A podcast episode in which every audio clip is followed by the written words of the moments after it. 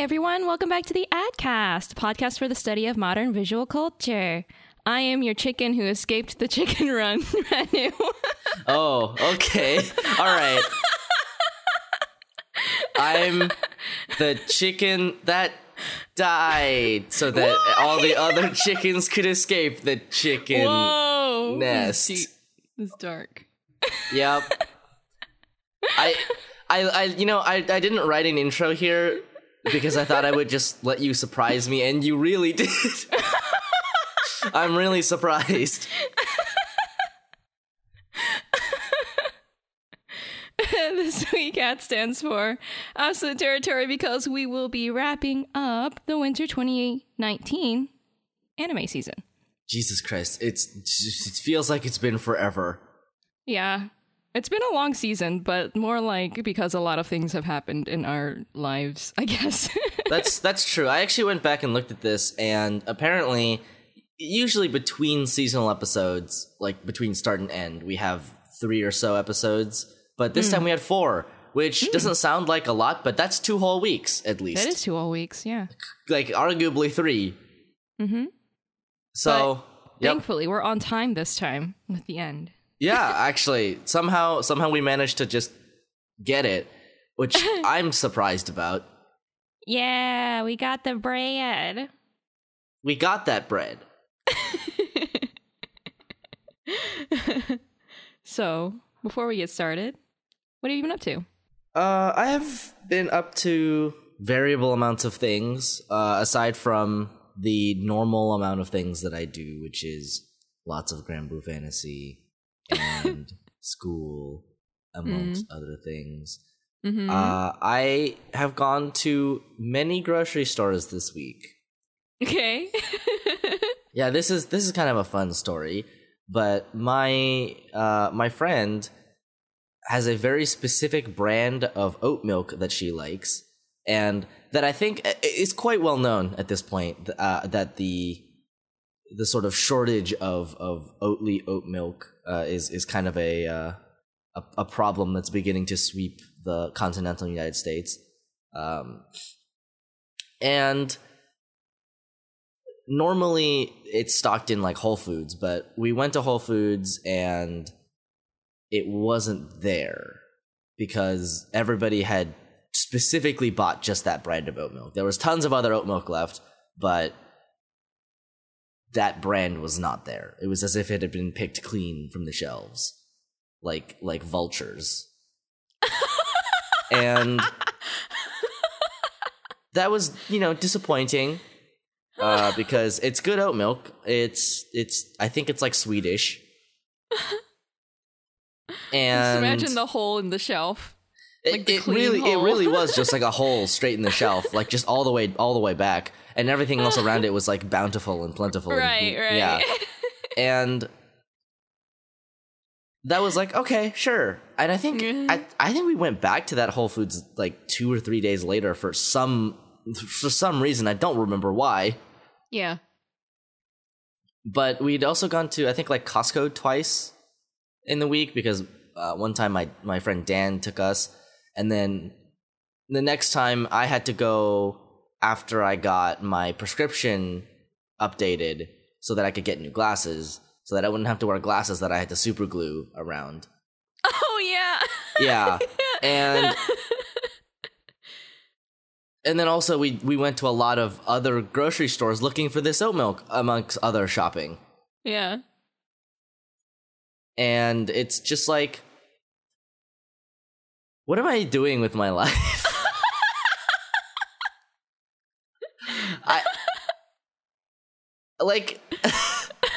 Do you know what I mean? No, yeah, I completely understand what you mean. I've taken my car out almost every day, like I think 5 out of 7 days this week to go to grocery stores. Yeah. Amongst other things, like I had to drive like 40 minutes to get to the healthcare center so that I could get my prescription updated. Right. But on the bright side, I now have glasses somewhere on the way, probably. Okay. Thanks, Costco. Thanks, Costco. And that'll be nice. I'm I'm looking forward to it because, like, I got some glasses that are, like, a little bit zestier than the ones I have on right now. Zesty. There's a little bit of personality to them, but my main concern is if they'll actually fit on my face comfortably or not. And that's the biggest concern for me. But I mean, what can you do? I guess I'll just push my glasses up forever.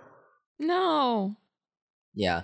And then after all that grocery shopping, and I do mean, like, a lot of grocery shopping. We went to, like, a local grocery store. We went to a Trader Joe's. We went to that Whole Foods twice. We went to that the Costco. I mean, obviously the Costco is not going to have Oatly oat milk, but worth a shot. And sure. What happened yesterday was we decided, well, we could just make, like, chicken karaage.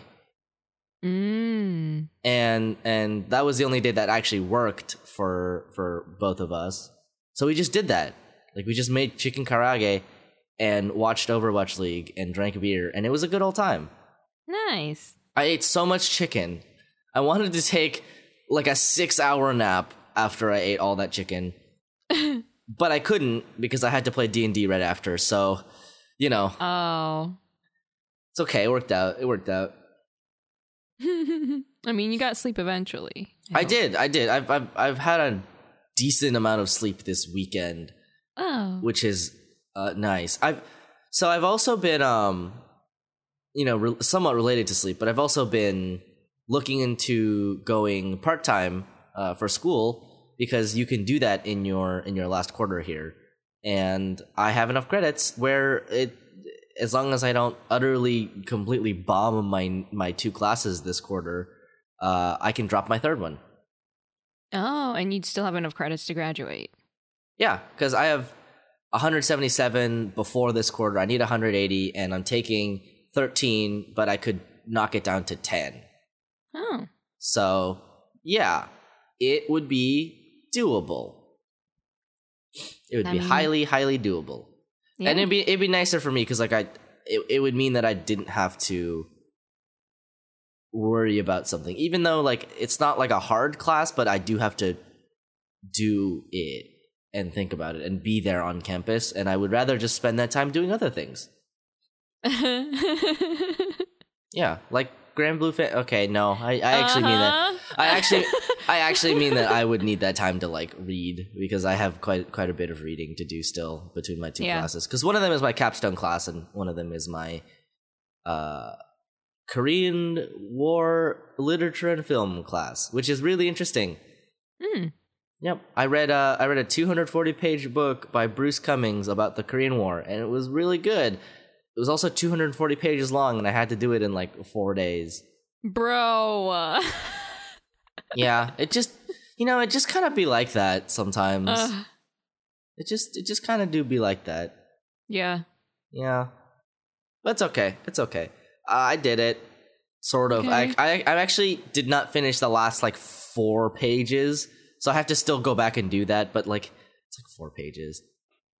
It's not a big deal.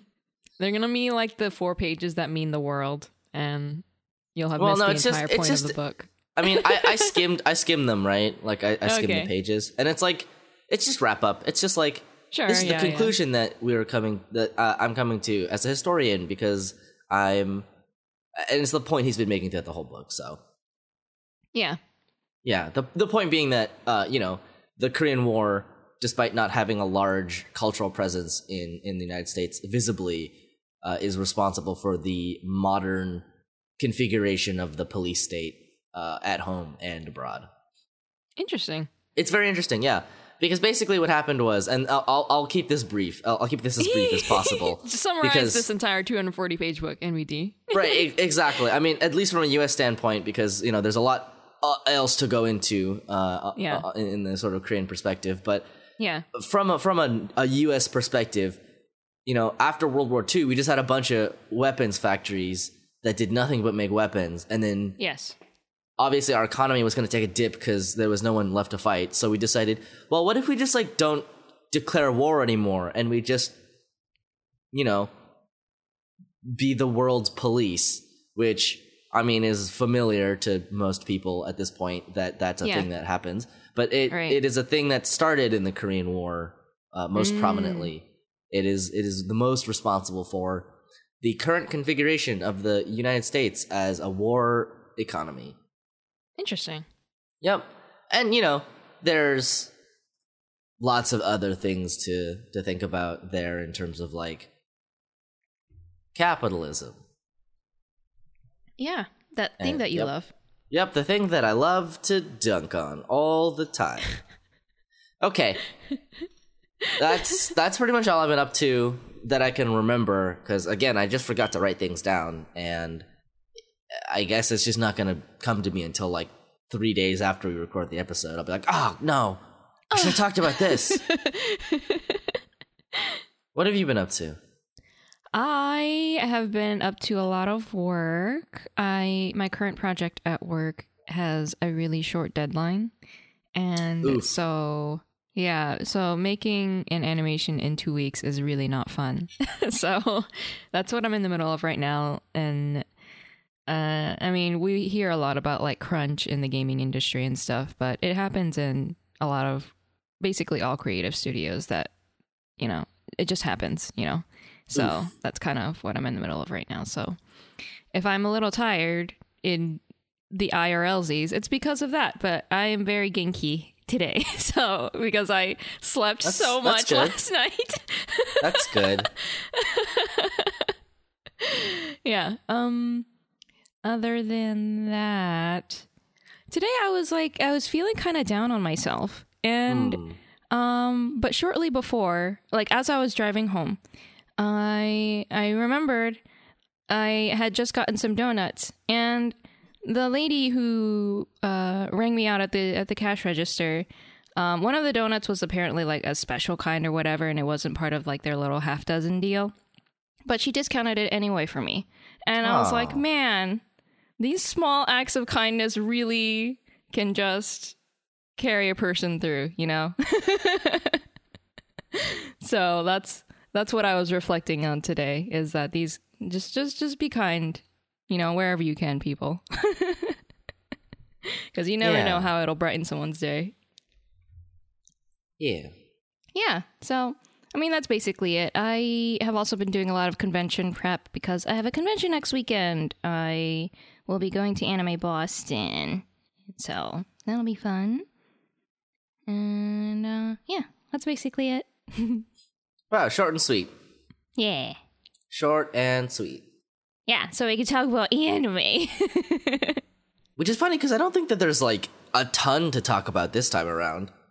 All things considered. Yeah, all things considered. And I think that's okay, because we had a couple that were, like, super awesome. And then we had some that we had fun with. And then, that's it. That's good.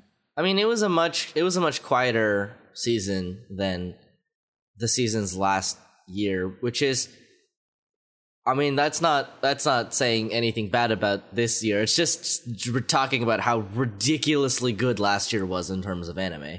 Yeah, we had so much trouble keeping up. Oh my god. Yeah, I mean, this time around there was some stuff that I like kind of wanted to watch, but you know, I didn't feel the compulsion necessarily to keep up with at the cost of other things that I could be doing. Exactly. Yep.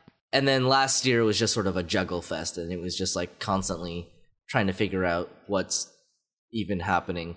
And you'll have to excuse me that like I'm a little bit sick, I think. I woke up like again the last couple days with a sore throat that usually passes. Here's the thing is, I don't know if it's actually because I'm sick or if it's because the allergies are really ramping up now that it's like a little bit warmer. Like, it just suddenly is, like, 10 degrees warmer every day for no reason.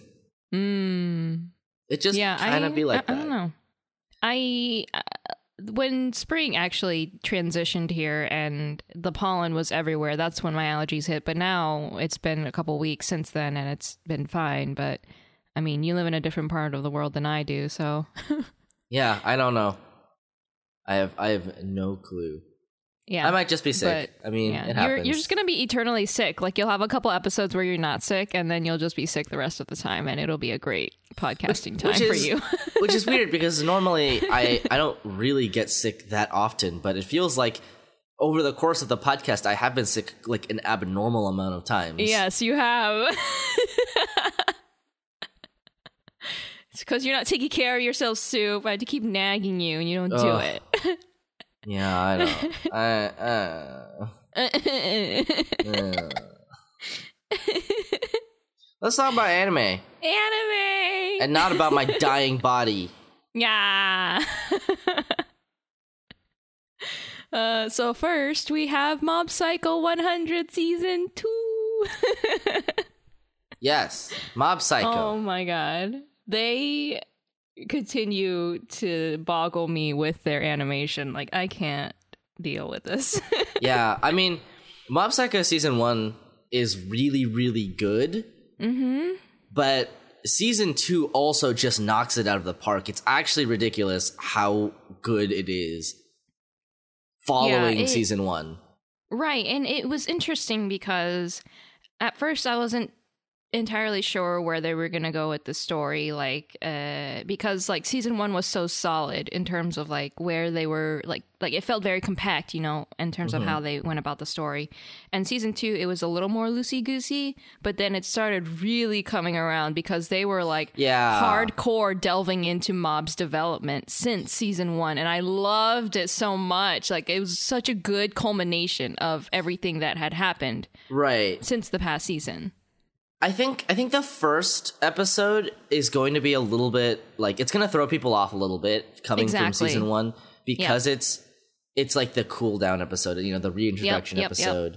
And because the first part of season two is so heavily focused on, like, this character development and not necessarily the, like, you know, psychic stuff. It's really more about, you know, Mob as a person, as a character growing, which is really good. And you don't I think the reason that it the first episode comes off a little bit like weird is because you have no way of knowing that that's what they're gonna do, but once you're in the middle of it, you recognize that that's happening. And it happens, like, really, like, the progression of it is really good.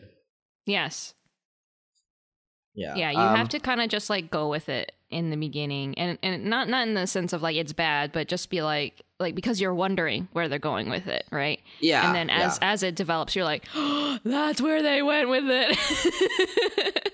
Yeah, you should definitely, like, don't expect the high of, like, the end of season one. No, just expect, like the beginning of Mob Psycho 100, right? Like, you know, it's. We're following the progression again. There's a little bit of a jump from the end of season one to the beginning of season two. And I think that's the case with a lot of season twos, because you have to do this reintroduction work. And it's just naturally between arcs, you're going to have a little bit of a lull. But I promise you, if you stick with it, it's going to be so rewarding. And I don't want to, like, I don't want to delve too deep into Mob Psycho right now, because we do want to do an episode about Mob Psycho and One Punch Man, and just, like, one in general. Like, just one in general, yeah. But yeah, I think it's... Mob Psycho 100 is, like, one of the most incredible things about it to me is that it feels so different from, like, anything. Like, it feels different from Shonen Action. It feels different from just... Like, it's so unique, and part of that is because of the nature of it being just like a webcomic that one dude put together, but you really get a sense of who one is as a person and what he thinks, because you know, at the end of the day, like, the core ethos of Mob Psycho is that, you know, you have to be a kind person, and, like, you have to adjust to live in society. And you just have to, like, just because you have power doesn't mean you have to lord it over other people. So I'm really happy with season two. I think it's incredible. And, like, just from the like animation standpoint too, it's boy, they flex so hard on this one. Like, it might be one of the hardest flexes in a serialized, like, seasonal anime that is, like, you know, a televised anime, right? Yeah. I struggle to think of literally anything else that is like a televised, like, episodic anime that has animation as good and as consistently baller as Mob Psycho 100. I legitimately think that it is, like, mind-blowingly amazing. Yeah. Because, like, there are shows that have, like, really great shots and, like, amazing, like, Sakuga, but Mob Psycho is just so consistently good about it. Mm-hmm. Yeah. I think, like, just, like, pairing the amazing animation with one's writing is just so... Yeah. It makes it something else, because I think he could have easily gone on the path of, like, having, like, the formulaic, like, because he has the formula there, right?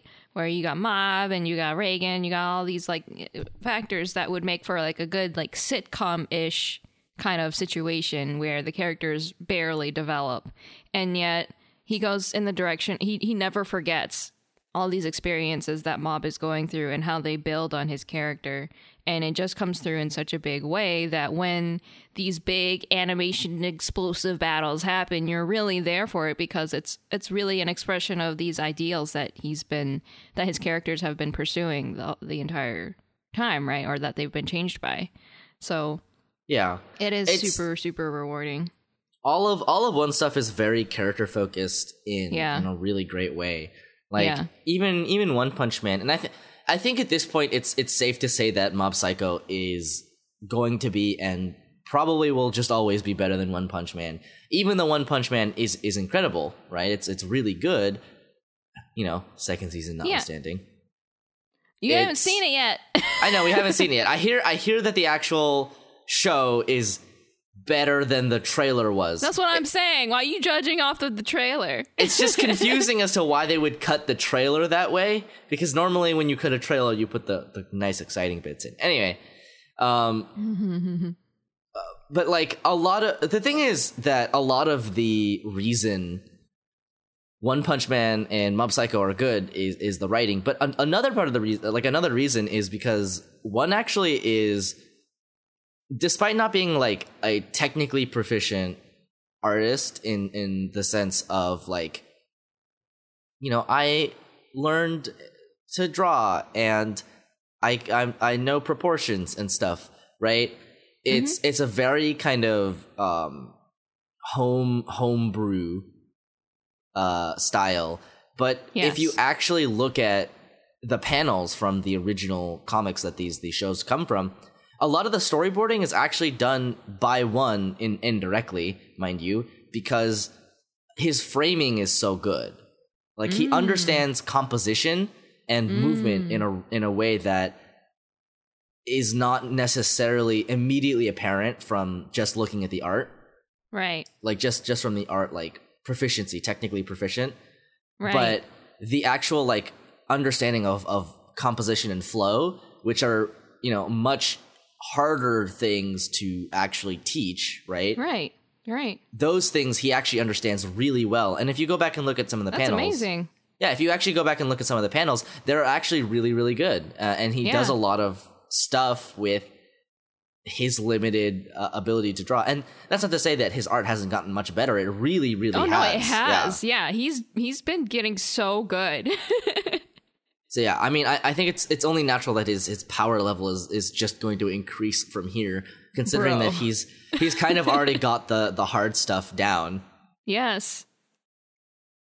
Yeah, Mob Psycho, really good, really good. It's super unique. I honestly think it's, like, in my top 3 anime at this point. Like, oh yeah, arguably vying for spot number 1. Oh. Like, it's a show that's very important to me. I think it's very important that it is about, you know, somebody who's very, very powerful, but doesn't really know how to handle their powers, doesn't really know how to you know, socialize, doesn't really know how to talk to people, but he's like, you know, still trying his best. And above all else, like, the lessons that he learns, you know, from the people around him, from his family, you know, it's just like, you should just be a kind person, and that is more important as you get more power, right? Mm-hmm. And it's such a vastly different thing from any other shonen series. Yeah. So, Mob Psycho, definitely watch mm-hmm. it. Like, I will hands down recommend this to anybody at least once, right? Yeah. It might not be your cup of tea, but I still recommend watching it. Yeah. Because it might be. Mm-hmm. Okay. So let's talk about The Promised Neverland. Yeah. Let's talk about The Promised Neverland. Chicken Run, the anime. Chicken Run. Oh boy, did those chickies run! They ran. Boy, did those chickies run! Oh my god! Oh my god! So this series is so, like, it from like an action story kind of perspective.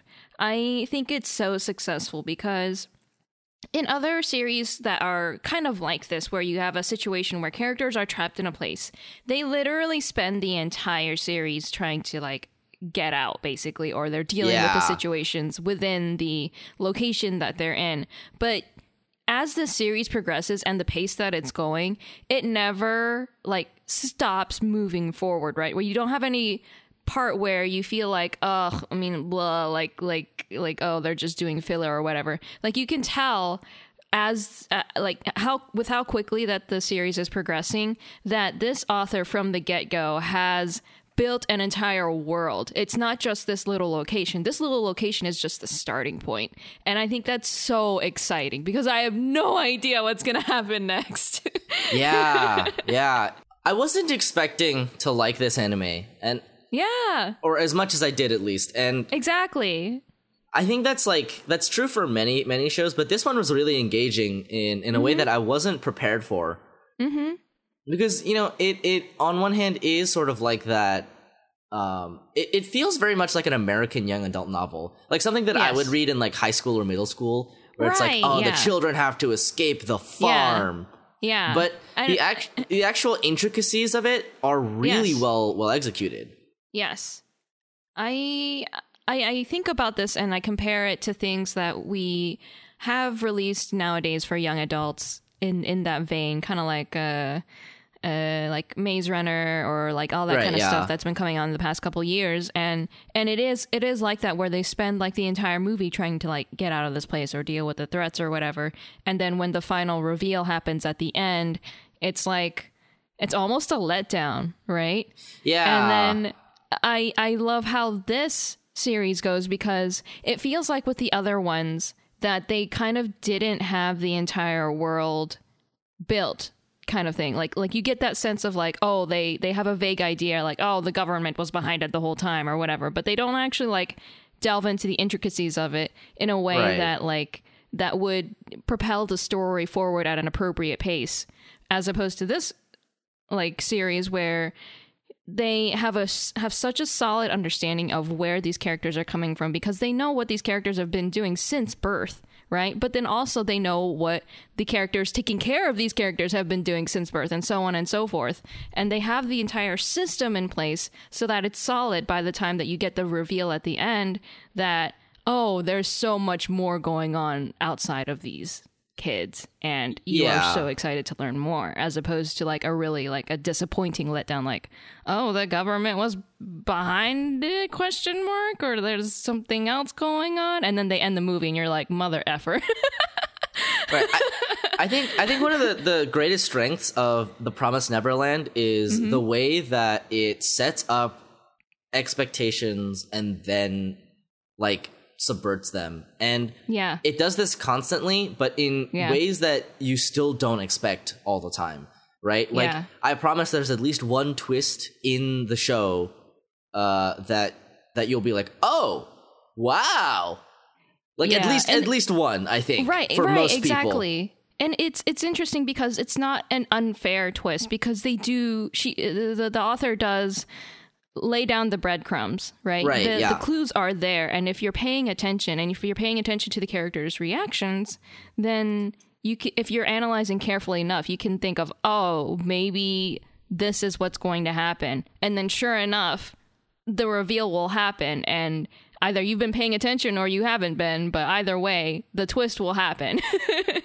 Yeah, I mean, the other really great part about The Promised Neverland is the fact that it sets up antagonists really well. Mm-hmm.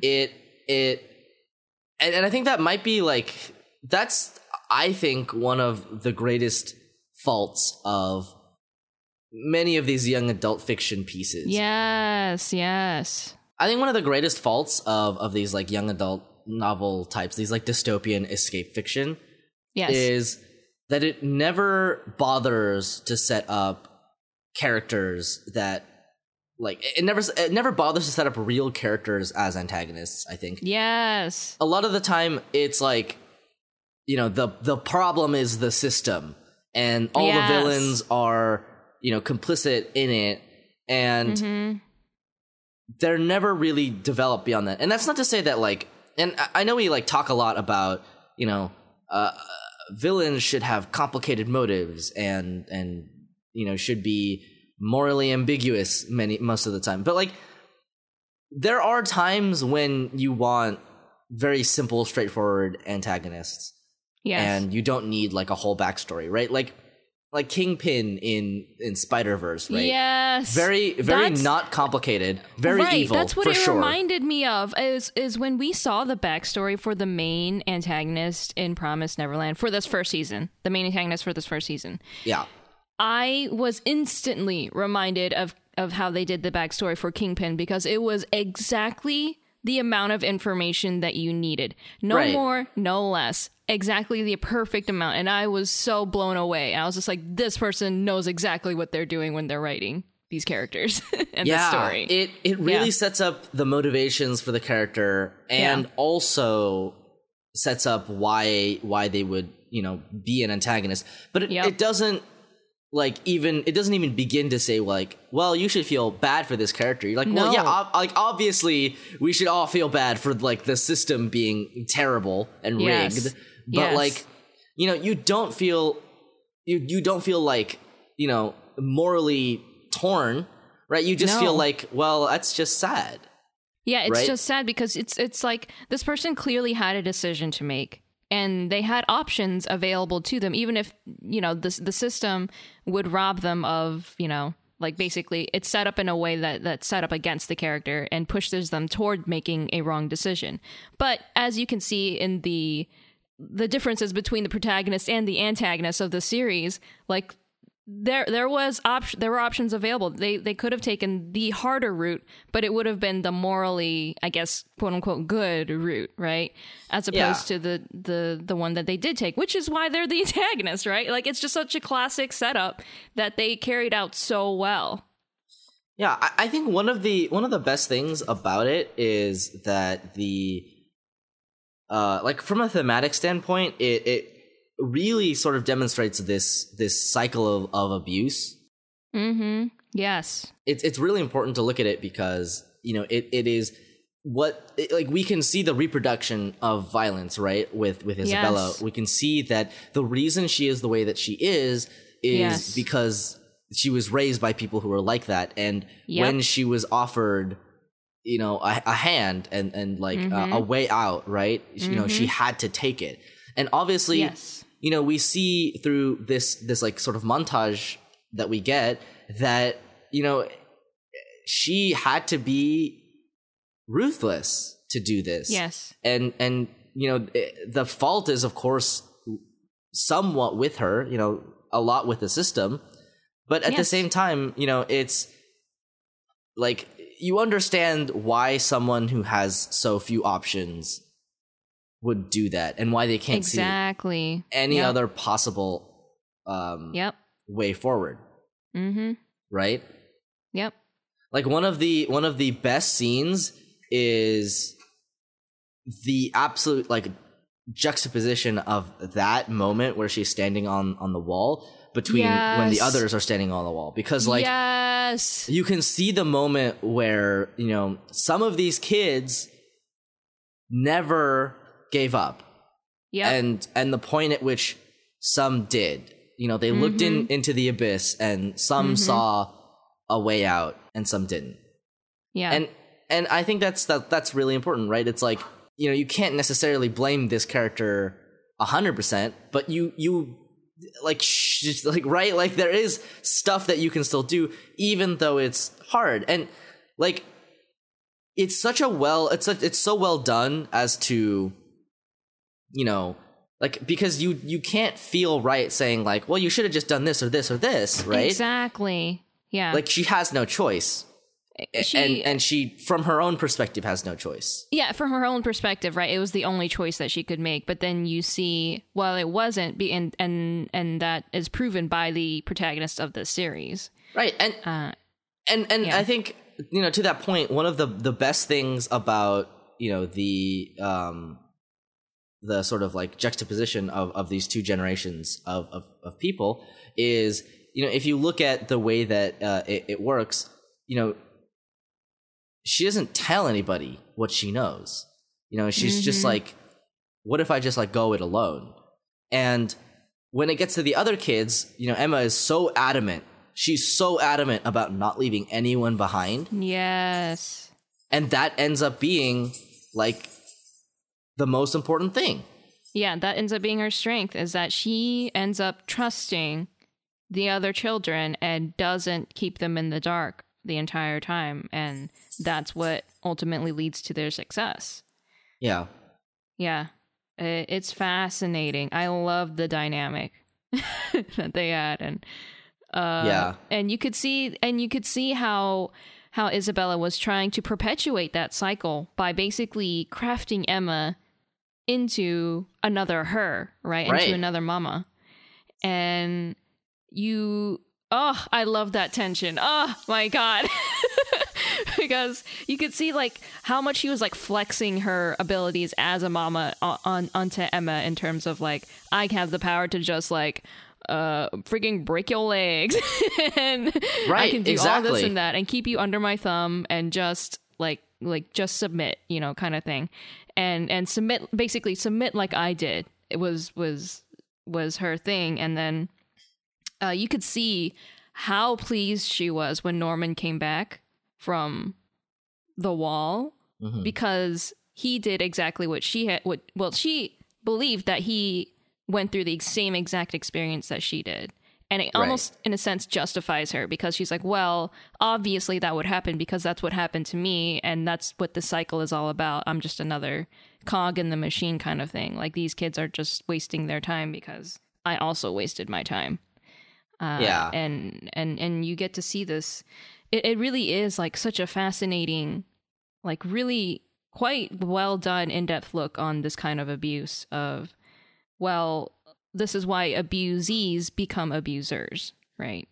Right. And you know, to the point also, like, if you look at her motivations, you know, at the end of the day, her motivations are on some level what she considers love. You know, it's like she's doing this to protect them in her mind. Yes. She's doing this to, you know, make them happy. But at the end of the day, she's still like controlling them. She's not giving them a choice. Right.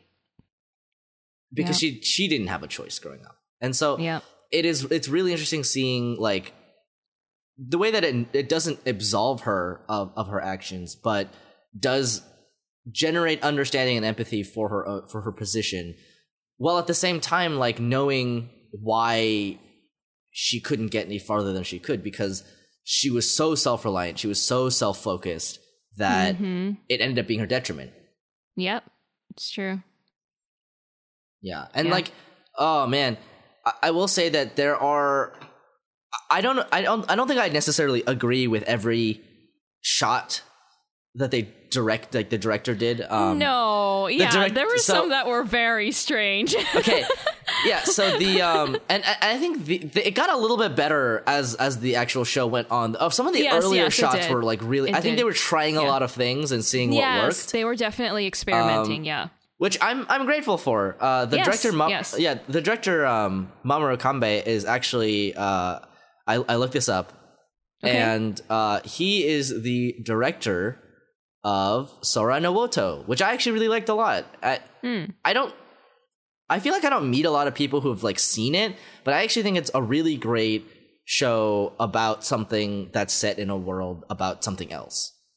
Okay. Because it's like a slice of life, like moe blob anime girls doing cute anime things show, but it's set in a world that is like post-apocalyptic, and even though you're in like a little like what looks like a little European hamlet, like a little like Italian village or whatever, there are like spider tanks and lasers and an encroaching desert that consumes everything past a certain point, and like you know, they're also soldiers. They're outposted on like on the edge of the world where nobody ever actually goes, right? But they're still soldiers, and it eventually wraps around. And this is all to say that I love this show. I think it does some really great things with subtle world building, but it feels a lot like what was that? Well, Girls Last Tour. It feels a lot like what's that other one? It kind of feels like Kemono Friends a little bit. I haven't actually watched it, but I hear that's generally what that's about. Okay. It's, you know what it's kind of like, actually? It's like the lore of Splatoon, which is about the post-apocalypse where like squid people are the dominant life forms, and every human has drowned in the, like, you know, surfacing of the ocean after global warming. Holy crap. Something. Yeah, it's actually like really dark. What the heck, like, Nintendo? But yeah, I love it. I love it. I think that's really neat. Yeah. But yeah, the direction of it is, I will say, interesting, and I'm glad that they decided to take some risks. Some of the shots, I don't agree with at all. I think they're a little bit weird. They drag on a little bit too long, but it gets a lot tighter as the show goes on. It does. I think because it seems like it might be maybe one of their first forays into a horror-esque anime, that they were trying out different things that they might have seen in other instances, like, you know, that kind of 3D, like, slow walk kind of thing to, like, build tension. But a lot of the perspective shots, I think, were meant to build tension. Exactly, but they just kind of ended up dragging things down, and I think they recognized that, which is good, because they kind of start doing it better later on, or they take it out completely, like the ideas that didn't work. So I hope that they keep moving forward in that direction in terms of like a positive, like properly building tension, letting the characters do their thing, and that in itself, the story in itself builds tension. Boy does it. Yeah.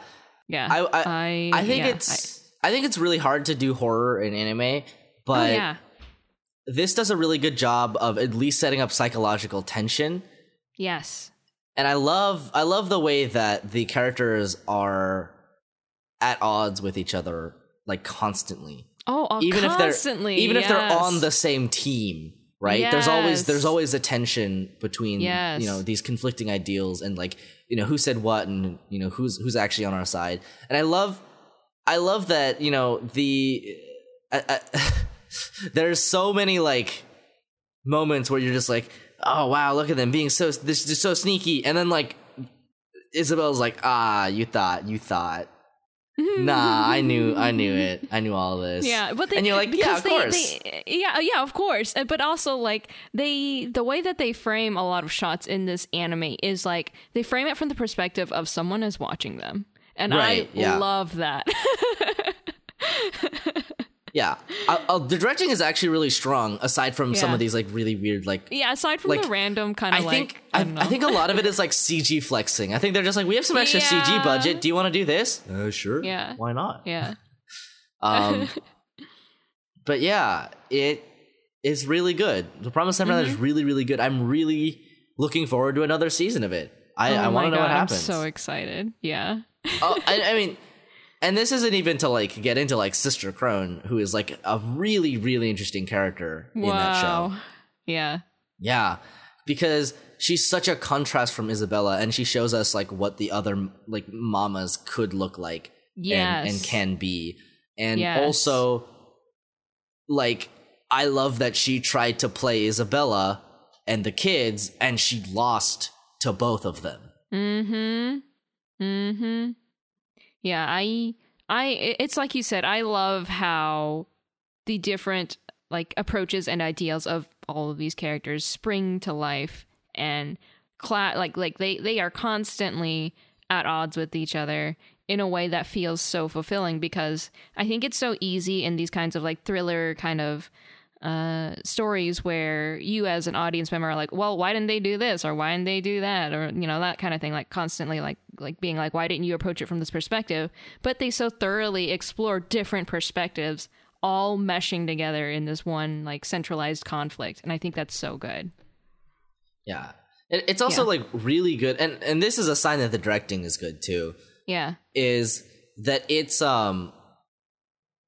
very, very good about telling you things, like showing you things without telling them to you. Like especially with Isabella's flashbacks, when you know she hears Rei singing that song, right? Like that's such a good moment, and the like absolute abject horror on her face is so well done. And then it makes you understand why Rei is so special, and why you know he gets to have this relationship with her.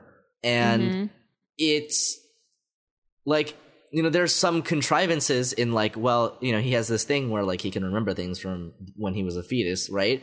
But because of the way the rest of the story is set up, it doesn't feel like it's just like pulled out of nowhere. It just feels like it's just a part of the world. You know, it feels like this is naturally like it kind of feels like, you know, it's not like you're making things appear out of nothing. You've always had the ace up your sleeve. Mm-hmm. And watching characters like try to mind game each other in a consistent way is really, really like cool. Yeah. Like, I can't wait to see what other characters and things that this author has up their sleeve, because holy cannoli. I'm super curious to see where it goes from here, because I don't know what's going to happen from here. Yeah. And I don't know. And I probably will at some point go back and read the manga, so that I will be able to know, and I won't have to wait like 3 years. But the reason I'm curious is because like, well, where do we go from here? Right? Like the tension of the first season is ostensibly done. Right. It's interesting because the author has been careful to set up those breadcrumbs, right? So we know that there are some hints of the outside world, that there's someone out there who's actually trying to help these kids, first of all, through the books. And then we also have the knowledge of how the compound is set up. You know that the kids aren't actually out of the compound. You know that they're still in it. They've just escaped one part of it. And you also know that there is a security system set up, and basically how it's set up, and where, and also some parts that Rei remembers from you know his early memories, in terms of like how things are going, in terms of like where the main base or whatever is. So there are elements there, and I'm excited because the world is just going to open up for them, and I think I have a lot of confidence that the author isn't going to pull like a Ruby or whatever, right? Oh God, please God, no. They open up the world and they don't really know where to put what the world is, because it feels to me that the author knows exactly what the world is. And so they're just gonna move the story along, like they've outlined everything, and they're just moving the story along. Yeah, I've been assured it's good. So maybe I'll go back and read it sometime. Yeah, I am curious. I want to know. Yeah, it's great. You want to talk about Dororo? No, let's talk about Dororo. Yeah, so Dororo is actually continuing. First off, but I'm glad because it's so good. Yeah, it's really good. I love this show. The party's not over, Sue. Party's not over. I'm still dancing. You're still dancing. Yeah. So Dororo, as we said at the beginning of our winter 2019 intro, is about boy who got sacrificed to some demons, and now he's trying to get his body back, and he looks freaking cool doing it because he's got sword limbs, and it's amazing. Listen, by the end of this series, he's gonna have all his limbs back. He won't have sword limbs anymore. He'll just have a sword. I know. What will he do? He's just gonna fight with actual swords. I know. Weird. Yeah, Dororo's really good. Yeah. Yeah, they're plugging along that Osamu Tezuka plotline, so I'm interested in seeing where it'll go, because it seems like they're intent on going through the whole story. I don't know actually how long the entire story is, but I'm not sure either. I do think that there's like it's actually surprisingly, and I don't know how much of this is the work of the anime team, but it's surprisingly like not grating. Because I feel like there's a very real possibility for certain things from certain eras to be, like, it doesn't gel with the sensibilities of our time. Right. And so they become a little bit, like, if you can't enjoy it for its, like, camp value, then it becomes, like, kind of grating to watch. You know, it's like, right. You could watch the 1980s Transformers television show, and it would probably be... something. But like I wouldn't. They I feel like have done a very sensible job of like injecting like modern day like sensibilities in terms of like pacing and storytelling and things like that into this work. I mean, I will say I do think that there's a very real possibility that there are some timeless qualities to the story elements of Dororo, because you know there's obviously a reason why, you know, Osamu Tezuka is considered like the god of manga, right? Yes I believe so, but I feel like if they were to literally just adapt it like straight, like panel for panel, whatever, same kind of pacing, same everything, that it would feel very like, you know, 80s or whatever, right? It wouldn't feel like the pacing might feel awkward at times, or maybe it's too fast, too slow, whatever. And I feel like they've done a good job of like, they just made a good adaptation. I feel like for this time period, considering that they're adapting something from an earlier time period that's based on an even earlier time period, right? Right. Yeah. So anyway, it's continuing. I'm excited. If you liked like the beginning of Dororo, I'm pretty sure you'll like the rest of it, because it doesn't change all that much from like, you know, how it starts. It just continues of, like, how it feels. Yeah. Yeah. So I think it's setting up some interesting stuff. Yes. I'm curious to see where it goes from here, because it is beginning to set up this tension between Hyakimaru and his brother. Yes, the brothers. I'm really excited about that. Yeah, I actually really like the brother as a character, you know, who's just like, you know, trying to do what's best, and you know, he comes to the conclusion that like, well, it's kind of fucked up what my dad did to my brother, but also I don't want my country to die of starvation. So yeah, you kind of understand where he's coming from, and I like that. I like that they didn't just make him objectively like, oh well, I'm my dad's son, I gotta do this thing, blah blah blah. Like they actually show him being conflicted and being like, he's trying to be morally responsible, but at the end of the day, he's been raised as the heir to this land, right? And he has to take care of the people, not just like one person. And so yeah, you can tell that he wants something. He wants his family together, but he can't. His responsibility is definitely to his, like, you know, territory and to his family, right? Yeah. And as somebody who is in charge of a lot of people, you know, he is naturally going to feel like, you know, he is obligated to help them in some way. And, you know, even if that some way is sacrificing his actual brother. And I like that. I like that they set this up where he makes the choice himself. Yes. Like, I'm glad that he didn't know to begin with, and then when he finds out the truth, he's still conflicted, but he still comes to the conclusion that like, well, I have to do this. Exactly. I like how much he conflicted with his parents about this, like especially his dad. Yeah. Like, I love that because it doesn't show like a one-sided, like it just feels more real, right? Yeah, I also in like an unrealistic setting. I like the difference between, you know, his dad who did this so that his country would be prosperous, but also so that he could grab a bunch of land and power, and exactly. then him who's like doing this because he cares about his right. country, and he wants. And I think that's why it's more compelling for us yeah. to watch the dynamic between the brothers versus, you know, Hyakimaru and his dad, because we yeah. know we're not interested in dad anymore. Dad's just a scumbag, but the brother, on the other hand, is dealing with some real moral issues. Yeah, that's just a jerk, and I think that's intentional yeah. too. I think it's yeah. supposed to be. Oh yeah, that way. Yeah, for sure. Yeah, I think Osamu Tezuka has done a great job with these characters in terms of like. Yeah, dad's there, but really we're just building up for the conflict between the brothers. Mm-hmm. Yeah. Yeah, I mean, it's continuing. I'm interested because it's like, it seemed like it was going to come to like, there is a little bit of an upwards arc at the end of the first set of episodes.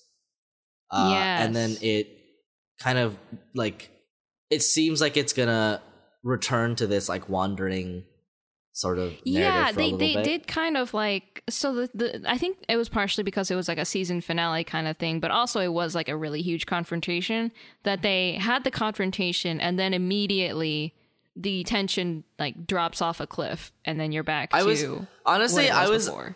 surprised to learn that this was continuing, because I was like, oh wait, where do they right. go? I thought where they were gonna wrap it up. Yeah, exactly. But yeah, I guess they kind of have to kind of continue on their way, because Hyakimaru still doesn't have all of his body parts back, so he's yeah. Still look for the demons. And I mean, I think yeah. that's fine. Like it's it's set up well. It's set up to continue. Exactly. Yeah. Because it's not like he's ready to like take on the Lord and the brother and everyone. Right? He's so ill prepared for that. So. I think I'd be excited to see him get his body back, and then in the meantime, have brother deal with whatever he's got going on. Yep. Till they confront each other again. So yeah, looking forward to watching the rest of that. Yeah. Let's talk about Kaguya-sama. Kaguya-sama, love is war. They're warring and loving each other. Yep. It's just... It's a show about two people that love each other very much, but they can't admit yeah. it, so they just yeah. go to just ridiculous lengths to try and yeah. make it's like if you had two ultra tsunderes, and you tried yeah. to get them to admit their feelings for each other. It just doesn't happen. Oh, it's a nightmare. Every time I talk to someone about this series where they just kind of like tried it out on a whim, there almost always are like, I liked this way more than I thought I would. Yeah. They're like, this was actually really entertaining. I didn't expect it considering the premise. And I'm like, yeah, man, you have no idea how much they deep dive into the soon-soons. Yeah, I think there's a real possibility, like a real... chance for it to become kind of this like grating dynamic, but I think it manages to toe that line well enough that it mm-hmm. it doesn't feel that way, because yeah and I think part of the problem with setups like this is that they're set up in a way where they can just continue for as long as they want to mm-hmm. like they can just continue forever and nothing can change. Mm-hmm. And we always return to stagnation, to homeostasis.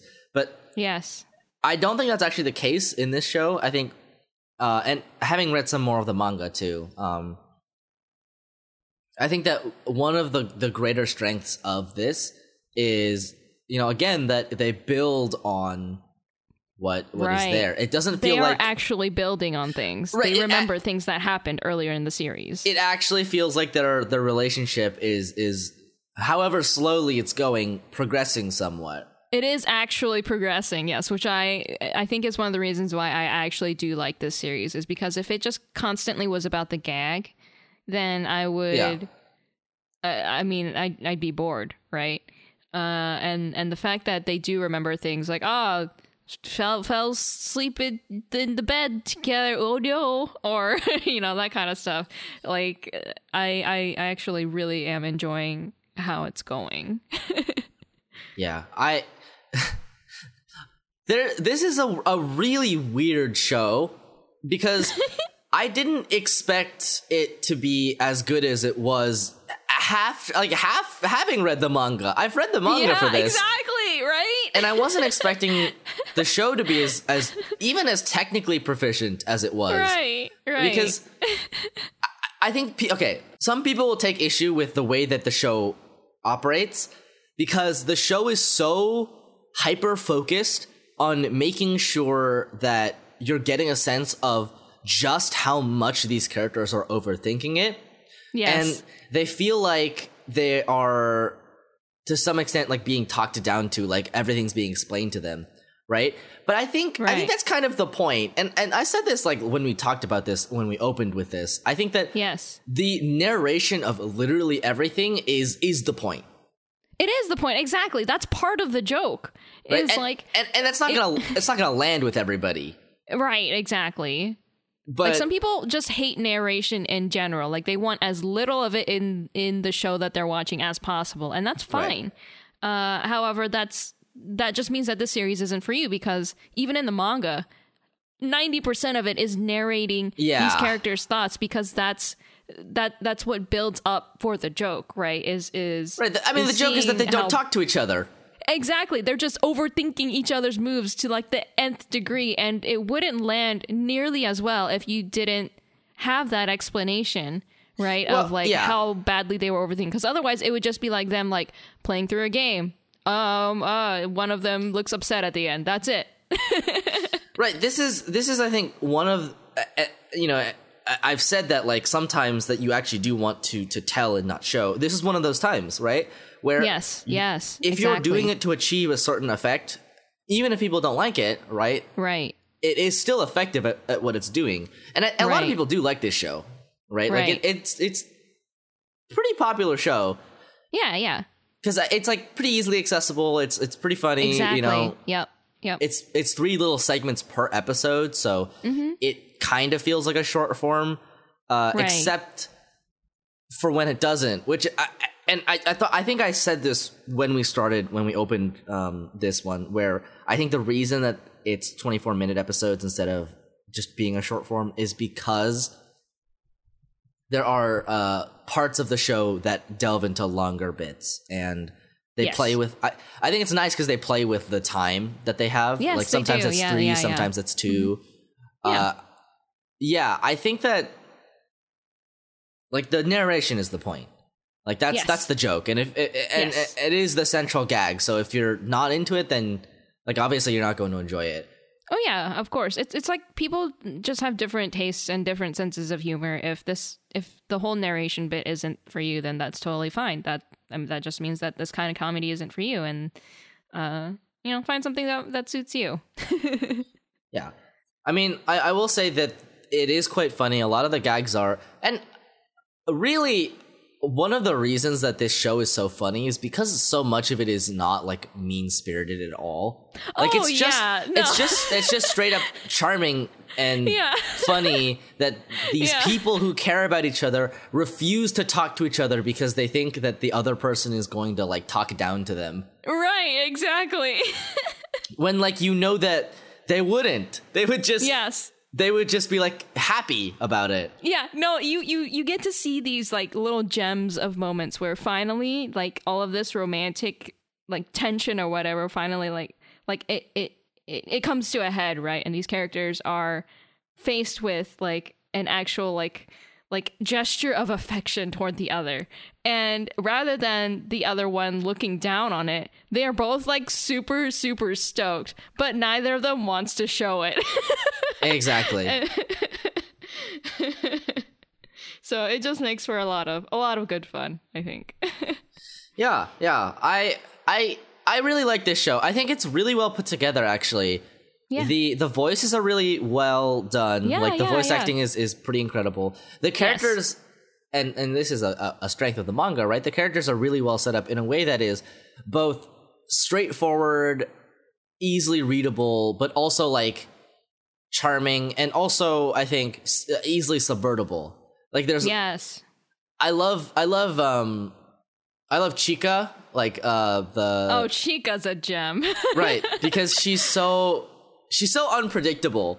Yeah, like every time she's on screen, like something could happen, and you kind of get a sense of her character, like you know what she's like, but you also don't know what she's gonna do still. Yeah, exactly. She's such a wild card. And I love the maid, because you have no idea what her real personality is. I think that's super fun. I like the treasurer, because he's just the worst. Like he's so terrible, and I love it. Like he's so awful. Yeah, like he comes in and you're like, who is this fool? And then you realize that the show needed him. The show needs him, because he's just they needed someone who was just the worst. I love it. It's also really funny to me that this show is like, the directing, lighting, and animation of the show is really good for a gag comedy. Yeah. Like, there's so many shots where they play with the lighting. There's so many shots where they have like really interesting visual effects on screen for a comedy show.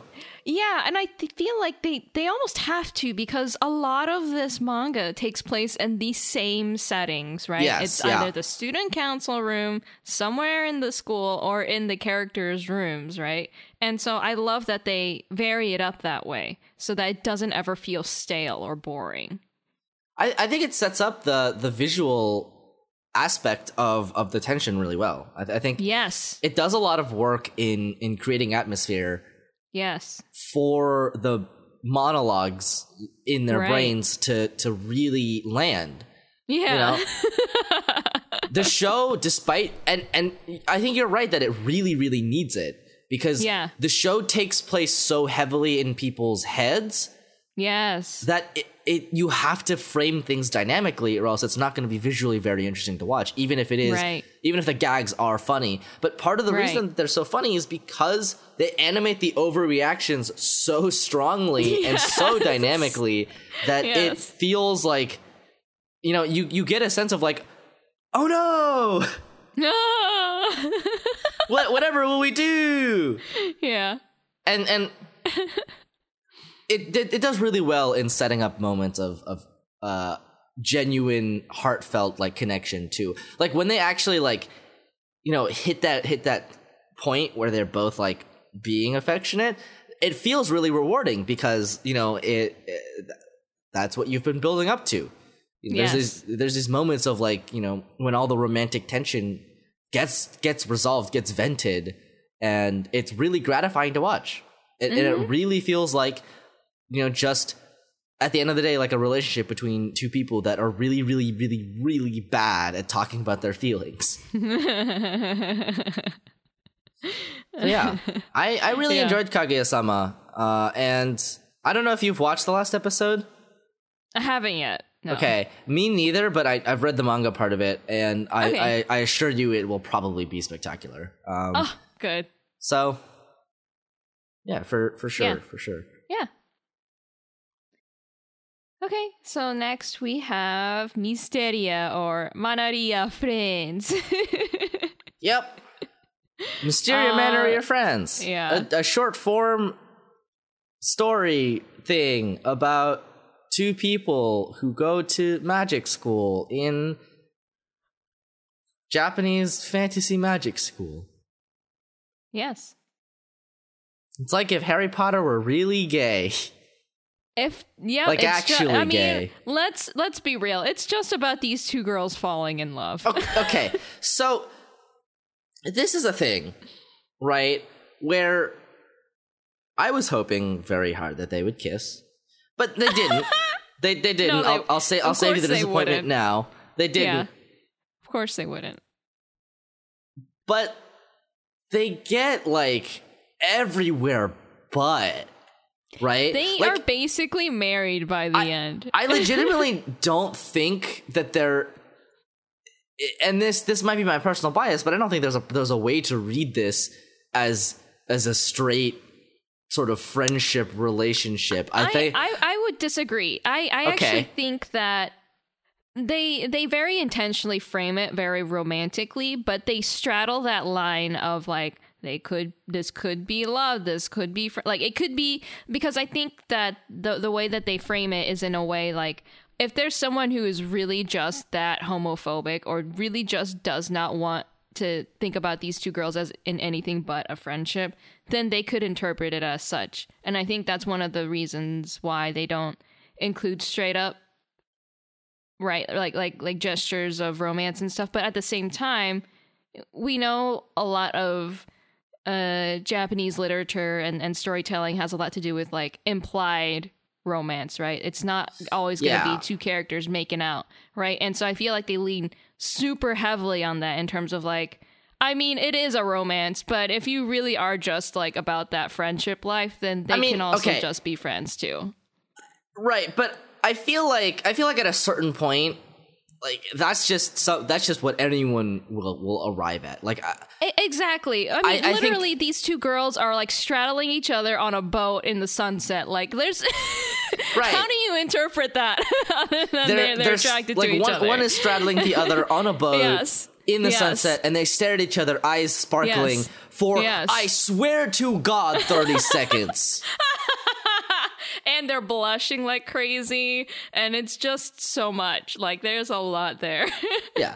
I read a great essay, and I don't remember who it was by. I'll definitely link it in the link dump. But I read a great essay by somebody who was talking about the, like, different vectors of queerness in media. Right. And I do think that this is one of those things that is like really heavily coded to be a queer relationship. Exactly. I mean, to the point where like they really do everything but just outright confirm it. And exactly. I think that a lot of Japanese media is very guilty of this. But I also think that it's not necessarily the responsibility of people to outright say it. Because I think I don't want to set up a like expectation where if they don't kiss, it's not like a canonical relationship, because that's not how you read text. Exactly, and I think that's more of a problem with overall media as opposed to. Of course, I mean it's a big structural problem. Yeah, exactly, because we're so used to, like, when we watch a movie, we know whatever gender or whatever conflict is going on is if there's a romance, the hero at the end gets a kiss, right? Or they get some kind of love affirmation, like, and I love you or whatever, I'm in love with you, that kind of thing.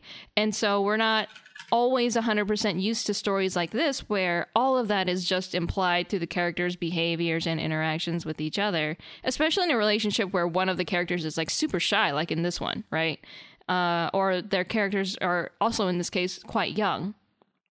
So I just think that this is just like another way to like go about it, and if you, I struggle because there are a lot of, you know, like this is obviously going to be a part of a group that is just we really want to be represented, right, in a way that is like doesn't feel like it's being cowardly, right? I feel like a lot of people watch this show and be like, just kiss, you cowards, right? And I think that's why it feels like it's not right, in terms of how it's represented. But at the same time, I feel like this kind of media is needed because we need all kinds of media, right? We need ones where it is outright that these two characters love each other in a sense of, oh man, they're really just mashing lips, or in media like in Yuri on Ice where they literally are getting married and they're exchanging rings or whatever, right? But then I think we also need stuff like this where it's just softer, right? The romance is implied, and these characters are again quite young, and so they're only just like coming to terms with their own feelings with each other. So but yeah, I mean it's I do think that this kind of thing is important, and I think it's important that we recognize this as queer media, or as queer readable media, or as queer implied media, right? It is almost like it is both heavily implied, right, that they're gay for each other, but it's also like symbolically implied, because in a lot of ways their relationship is complicated by the fact that they're, you know, one of them is half dragon. They're both princesses, right? So there is there's a sense of like, you know, social obligation that they cannot be together even beyond the level of like they're both girls. Yeah. So you know it's very readable as a queer narrative, and I think it's on purpose. Like for one reason or another, whether it is to in the sort of like cynical corporate sense of like of queer baiting and like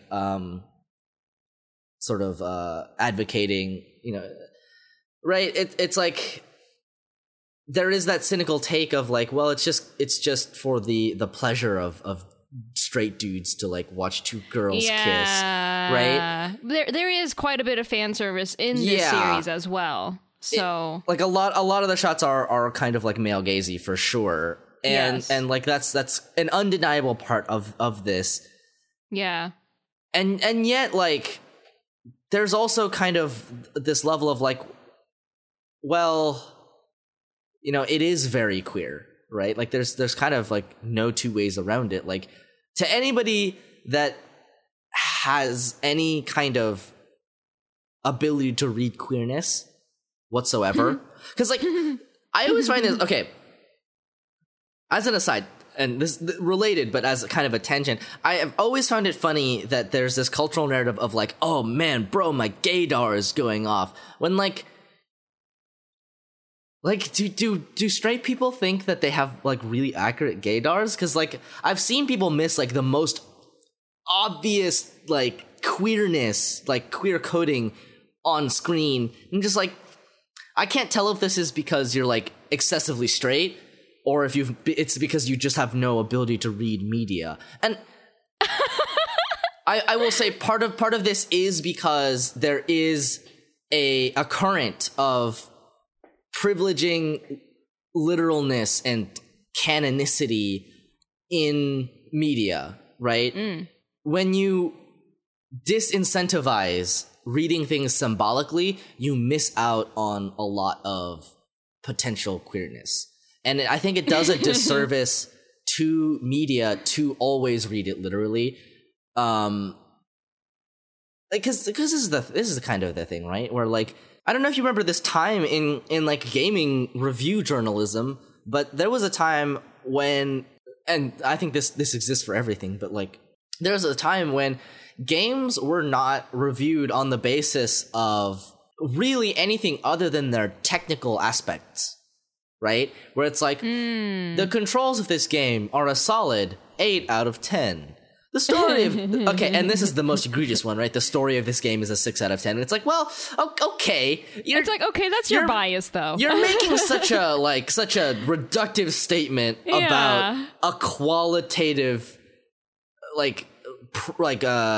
object, like a qualitative like existence, right? Like you're essentially reducing all the complexities of writing down to a number. Yeah. And this is a larger cultural problem.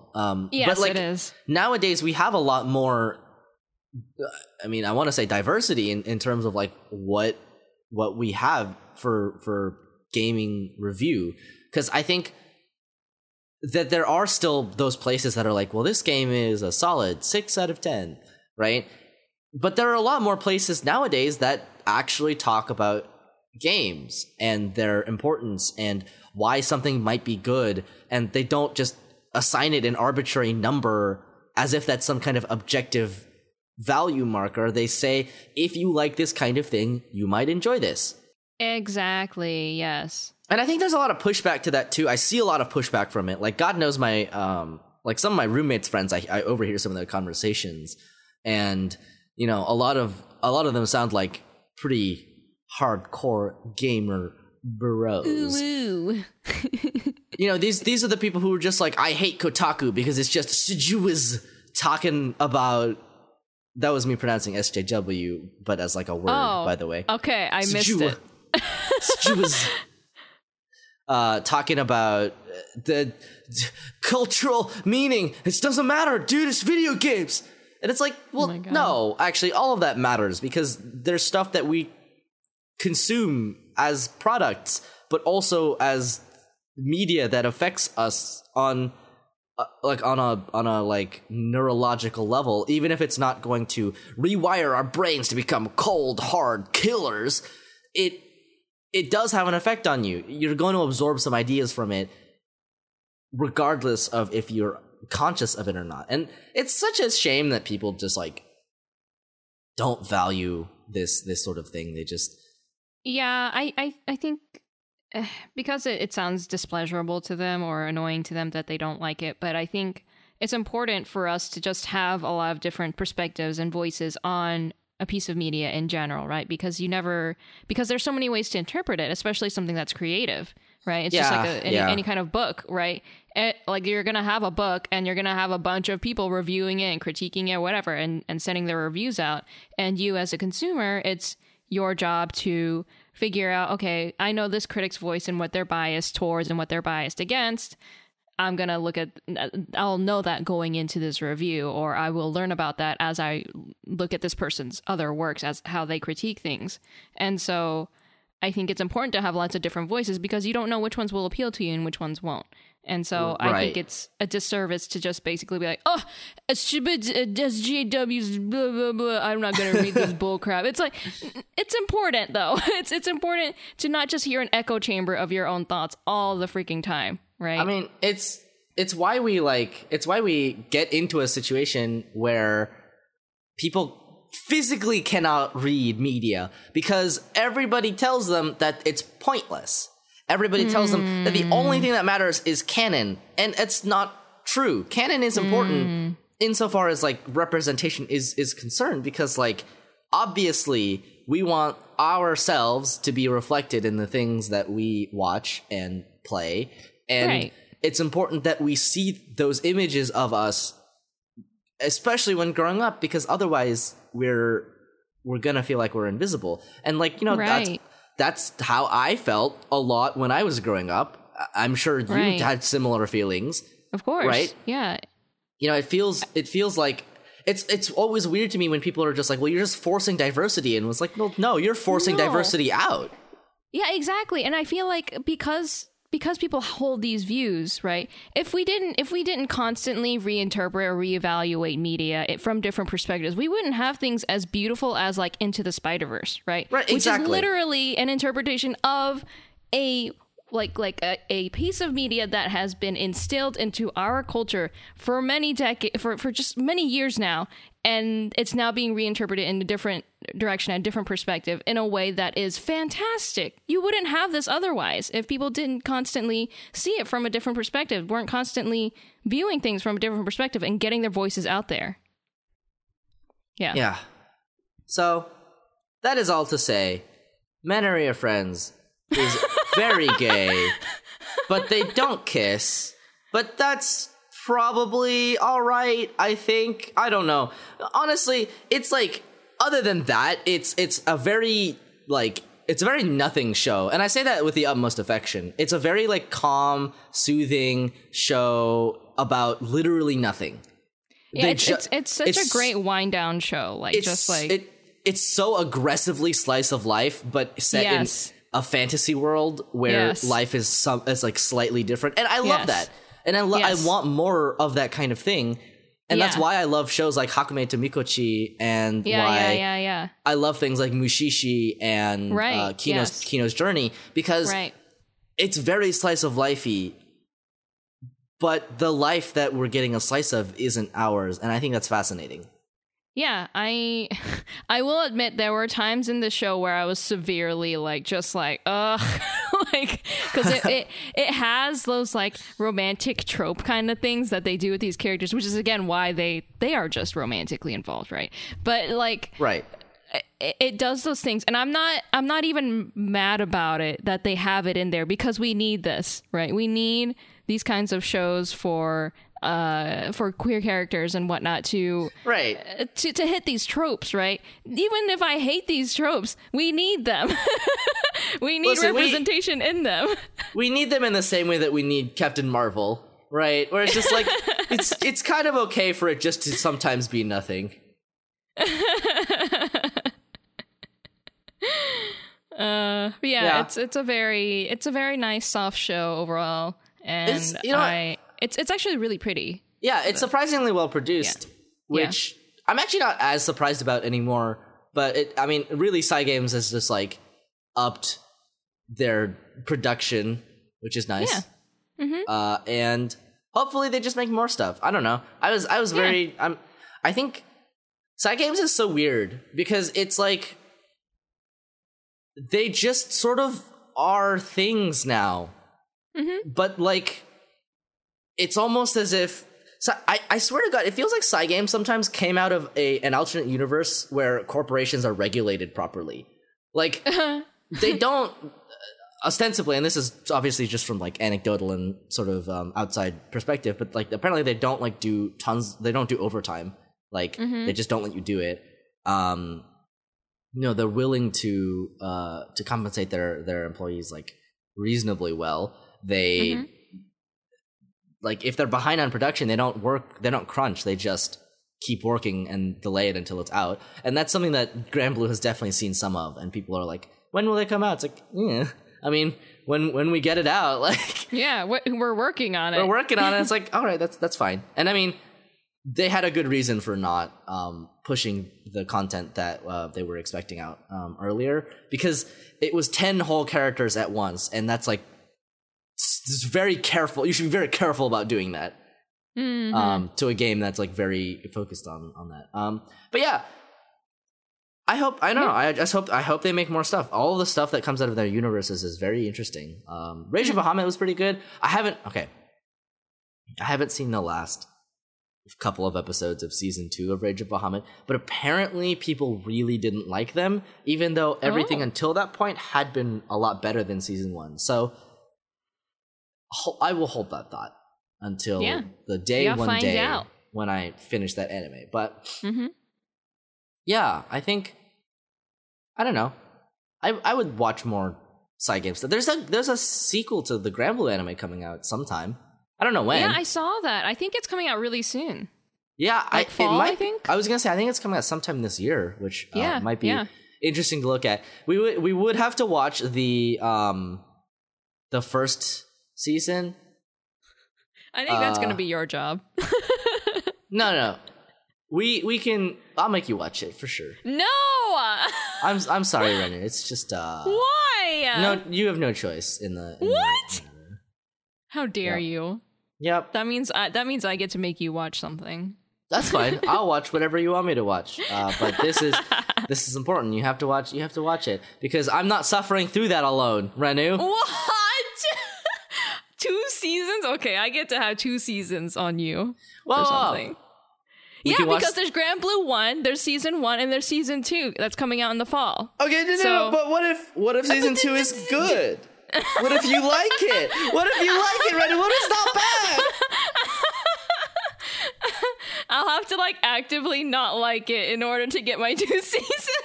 Oh, no. Don't do that. Okay.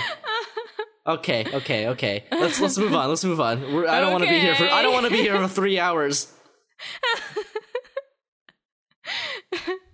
Okay. So, stuff we didn't finish. We unfortunately didn't finish Boogie Pop, which I think it's worth a watch if you like that the stuff that Persona and whatnots make, because that's what they're based on is actually. The influence is quite heavy, especially early Persona stuff. This. It's fascinating. I actually really like this show. I'm kind of sad that we didn't get to finish it. But obviously we have time constraints and obligations and stuff. Yeah. But it's not really a show. I feel like it's a show that is better off binging rather than watching it weekly anyway. There's a lot of there's a lot of stuff going on. I think it actually luckily started airing like 2 or 3 weeks before every other show, so it finished like a lot earlier. Yes, it did. Yeah, but it's definitely worth watching all the way through. You're not gonna get it until like episode 2 or 3. It's not gonna make sense until then. Like I promise. It's just that it's not in chronological order. Exactly, and that's on purpose. Yeah, and it might even garner like a second, like a rewatch basically. Right. After you're done because of the way that it's told. I think this is another show that people didn't necessarily like. And I think that that's valid. I don't think the show is for everyone. Like, I think that it is very possible that the discontinuous narrative is jarring enough that it takes you out. But I really like the way that it builds the narrative on itself. Mind you, I've only seen 6 episodes. I don't know how it finishes. I've never read the light novels, but I am very interested in looking at it as an early influence on media at that time. Like, you know, stuff like Persona is, despite the fact that, you know, Persona is kind of considered like more of a cult game, especially the older ones. I think we've gotten to the point where it's starting to enter a little, like it's starting to peek its head into the mainstream. Yes. In terms of like big series, right? Yeah, but, yeah. You know, the first couple games, very like, I mean, it's very much just like somebody wanted to make this game, and it feels. I don't know anything about Persona 1 or 2 other than Persona 2 was, I think gay. So there was a gay. But I am very interested in the aesthetic of Persona and the ideas of Persona. I like that Persona is this Japanese perspective on Jungian archetypes and Jungian psychology. Yeah. Mm-hmm. I always think that's really interesting. Because I mean, obviously, the goddamn game series is named Persona, right? Like, yeah, you know, and they talk about shadows. They're talking about shadows. Yeah, the true self. I like it because it's a way to explore identity, especially, and I think this is actually why I like Persona, and the reason I like Persona is one of the reasons I dislike a lot of anime, is because it actually is considerate of the fact that they're high school kids and the fact that that's going to make your identity somewhat malleable. Exactly, yes. And if nothing else, it always explores that. Yes. So hopefully we get another Persona game sometime, and other than whatever Persona 5R will be. Although if Persona 5R has like a female protagonist, I'm going to be super fucking hyped. Hopefully she's canon this time. I don't think it will. I'm going to be honest. I don't think it will. I think it's going to be another Mari, but in a different way kind of thing. But what if it was a completely different version where it's the female main character and like it's an alternate storyline and what's her face? I don't think that's going to happen. What's her face? Shogi girl gets to be a main party member. Holy bejesus. I don't think that's going to happen, though. No, probably not. If I was going to make a game based on Persona 5, that's what I would do, personally. Yeah, I would have Shogi girl in there because she's, in my opinion, the best girl. But you know what? It's not going to happen, and I think that's fine. I will look forward to Persona 5R because I don't actually own Persona 5, my friend does, which means that I get to buy Persona 5R, and then I was gonna say I don't own a PS4, so if Persona 5R is not gonna be on the Vita, then I'm gonna have to watch you play it because you'll watch me play it because I don't think Adam's gonna revisit another 120 hours of Persona. No, I think that's too much, especially so soon. You know. Yeah. Anyway, so.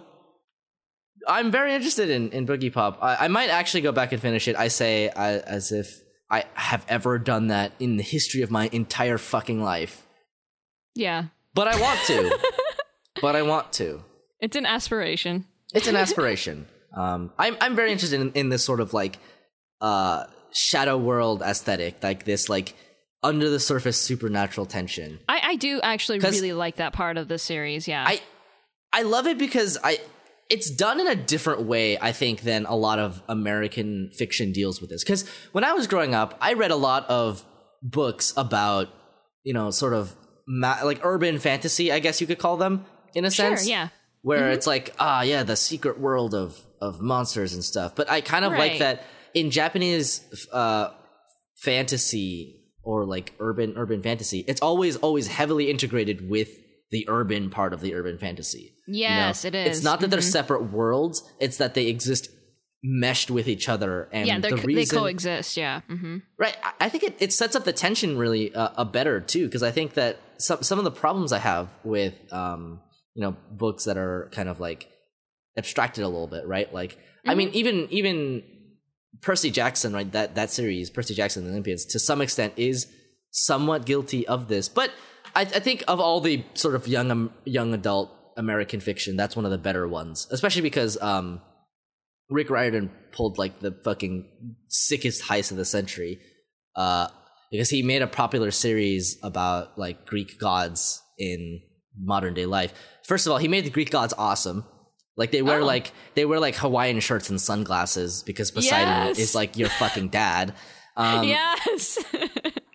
And second of all, that book series does more for diversity in visible American fiction than like nearly every other young adult piece that has existed before, like, I'm gonna say like 2014.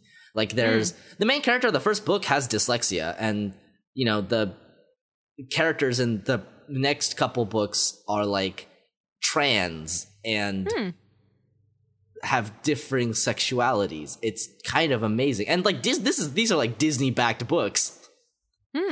Like he got like Disney's backing, and then suddenly he was like, all right, shit, now it's time. Bah, bah, bah, bah, bah. Time to reveal. Time to reveal. Everyone's gay, sucker. No, Disney's like, oh no, we can't do this anymore. What have we done? We have to remove it. We just have to remove the gays that China removed the gays from that one series. But I mean, it's... Renu still watched it. I mean, returning to my point, right? It's the integration is important in setting up stakes, because it really feels like it actually is a threat to people. Yeah.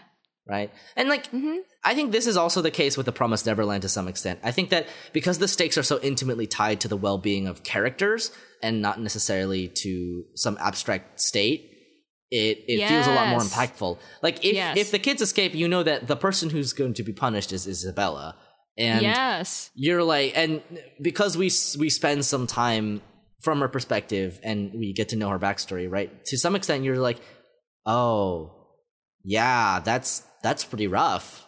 Yeah. So because it sets up the real human stakes and like, the bad things that real people can do, it works out really well. Because I think a lot of Boogie Pop can be read as metaphorical for, kind of real things that happen. Yeah. I'll try to watch it. I probably won't, but I'll try my darndest. But if you do like any of the stuff that we just talked about, you should watch it. Yeah. Okay, I didn't watch anything that you didn't watch, even though I desperately tried to. Don't worry about it. I'll lightning round it. Go. So I talked about this briefly last episode, but I finished Run with the Wind.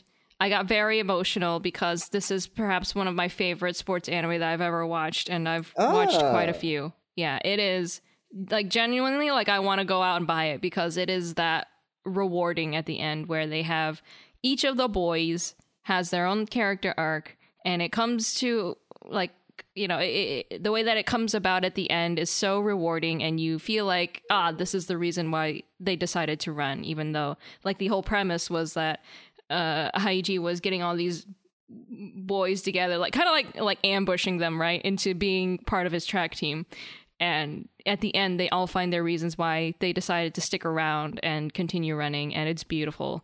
I also watched Piano no Mori, the second season, which the last episode still hasn't released, but I'm actually really happy with the way that it's turned out, because they got rid of that dumb CG that they kept using in the first season for the piano hands. Bless me. They just decided that they're only going to show a couple of shots of actual, like the animated piano hands. And then for the most part, just let the music speak for itself. And it's really, really beautiful. So if you love beautiful piano music, watch it. It's a great anime. Like, it's apparently the manga has won lots of awards. And so if you imagine a manga about piano music where you can't even actually hear the piano music being played, and yet the storytelling is strong enough to carry the story forward. They put actual music now in the anime, so it's great. I love it a lot. I also continued JoJo, Golden Experience, Golden Wind. It's called Golden Wind, but his power is Golden Experience. Anyway, it's continuing as well. It's interesting. I'm not entirely sure, like, how much I like it in terms of, like because you inevitably compare it to previous seasons of JoJo, you know?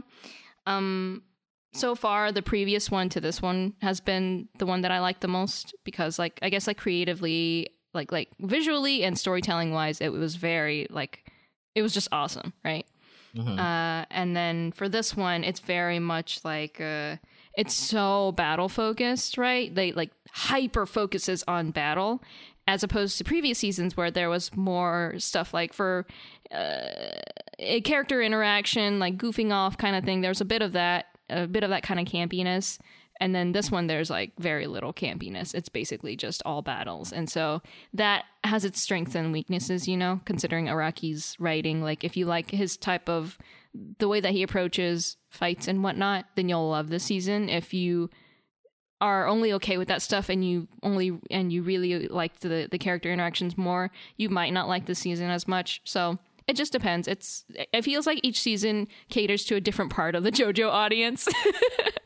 So yeah. I think that's true. I think that and of course, speaking as somebody who has never actually watched it, I'm actually planning on doing it as soon as I get some time, which is arguably never, but also like actually maybe feasible. It might be feasible if you decide to do the part-time semester and then you graduate and whatnot. And, right, exactly. I want to watch it so that I can get all the JoJo memes. Yeah, you'll be able to understand all the memes. Yeah. So yeah, I'll continue watching it because I'm invested and I want to see what happens. So, I also watched. This is a Chinese anime, but it's Wei Kanjian or Duola. The second season is what came out just most recently in February, I think. In Japanese, it's called Hora Mimi Gamite Yo. And it's like a really cute short form kind of anime about this author boy who falls in love with a cat ear boy. And it's very, very moe, like, but the art style is like so, like, it's not like that moe blob kind of style. It's like it almost looks like a hand drawn kind of style, but digitized, right? And so it's I love this. Right. It looks very cute. And it's short form. Like I said, I think it's great as a short form because it doesn't overstay its welcome, because this kind of premise would just drive me crazy. Right. Yeah. But because it's a short form, it's like, okay, I can just watch it really easily, whatever. It's fine. And then they start introducing the other characters, which the other characters are arguably more interesting, and so I'm more invested in them than anything else. It's a nice little watch if you like cute art style and stuff like that, and you want to see boy fall in love with cat boy. It does look cute. Yeah. Okay. Honorable mentions. I think that's it of the stuff that I've watched that you didn't. Okay. Honorable mentions. I'm going to shout out Quintessential Quintuplets because I think the animation quality is probably inconsistent. I don't know. We only watched one episode, but even in that one, it was a little bit, which is like not a good sign because the first episode is where you kind of want to put your effort, like your best foot forward. But the story, I've read the manga. It's pretty cute. The way that it handles like a harem show, I think, is better than most harems that have come out in the last couple of years. I think that it actually legitimately feels like a good addition to this genre. You know, it gives me a lot of When I was reading it, it actually reminded me why I read these back when I was like 12. I was like, oh, yeah, interesting. Because you know, I think it.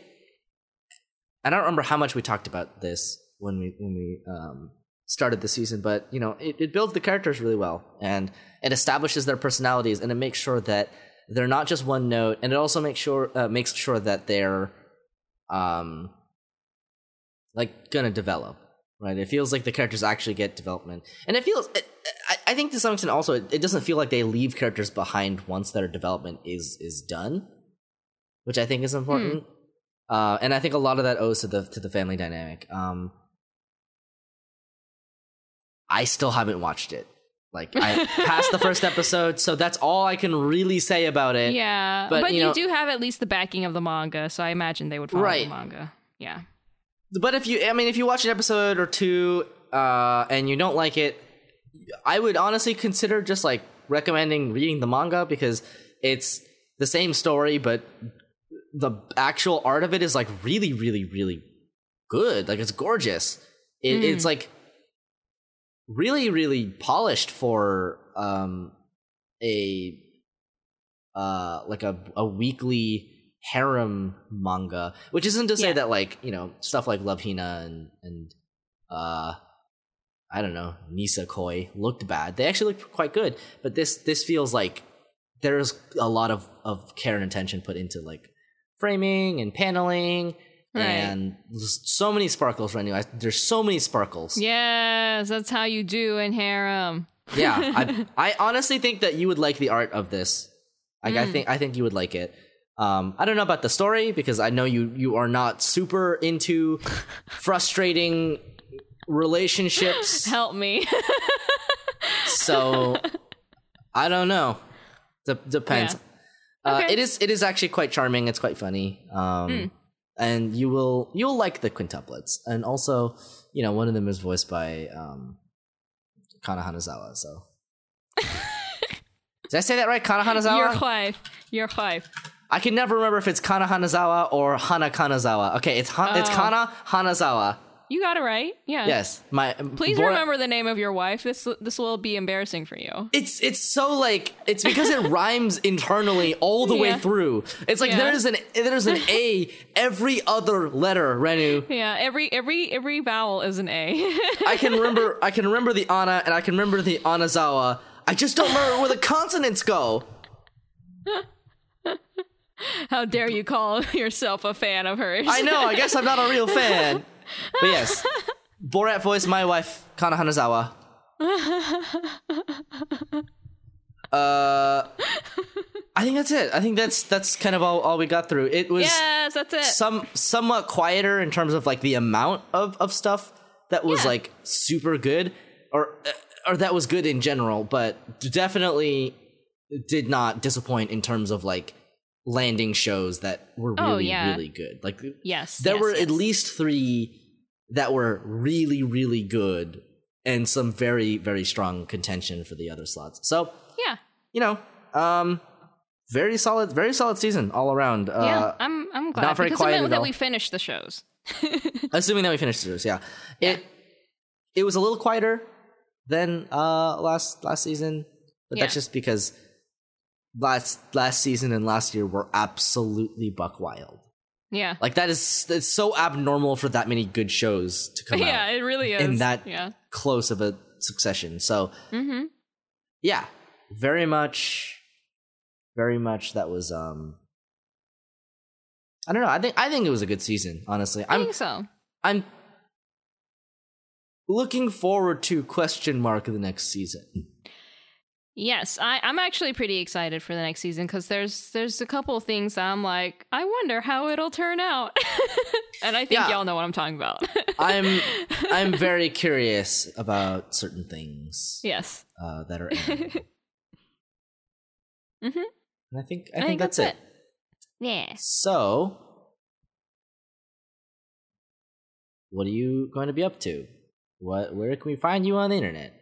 Hello, you can find me on Twitter and Tumblr and Facebook at SwanDrawn. I am also on Instagram at swan.drawn. I stream every Friday on Twitch, usually art stuff. I've been on a pixel art rampage, I recently switched over to using Asprite, and oh my god, it's so much faster. So Bless me. I've been using it for editing the podcast now, like the images and stuff. Holy cannoli bajolies. It's so much faster. So other than that, I will be, like I said, at Anime Boston next weekend. So if you guys are in the area or if you're attending, by all means, stop by my booth. I would love to see you. Other than that, it is convention season, so that's basically what I'll be working on is stuff for that for now until the end of summer. So Oof. Goodbye, me. What are you up to? I mean, I have to continue to fill out this application to go part-time. I have to do some real-life bookkeeping to make sure that all my graduation stuff is in order. All my requirements are filled out, so that's definitely not a problem. Yeah. I just need to sign up for commencement, which is the part of graduation where you walk. Yeah. So that's very important to my family. I don't really care about. I mean, I don't really care about walking. Yeah, of course. I didn't really care about it either when I graduated, so. Yeah. Oh, that's right. Fruits Basket remake next season. That's one of the things I was referencing when I was saying I'm looking forward to see how it turns out. Of course. Yeah. How could you forget, fool? I know. Oh, well. Yeah, other than that, like, I'm just rolling, man. It's still the beginning of the quarter, so despite the fact that I'm still, like, a little bit sick, I am doing pretty okay. Oh, good. I feel like I have some breathing room. Yeah, please balance it better than you did last quarter. Oh, that's unfortunate. I'll have to yell at you some more. You know what? It's fine, because if I go part-time, it'll be the opposite of last quarter, where all my classes will not be stacked on the same day. I will have adequate time to sleep, probably. I have like one class a day, which I am kind of annoyed that I have to go to campus 4 out of 5 possible days, because it's like 40 minutes-ish every way. So it's like I'm spending like an... Because, okay, the thing about the bus schedule is that there's not enough buses. Oh. And they don't run as often as they should. Because so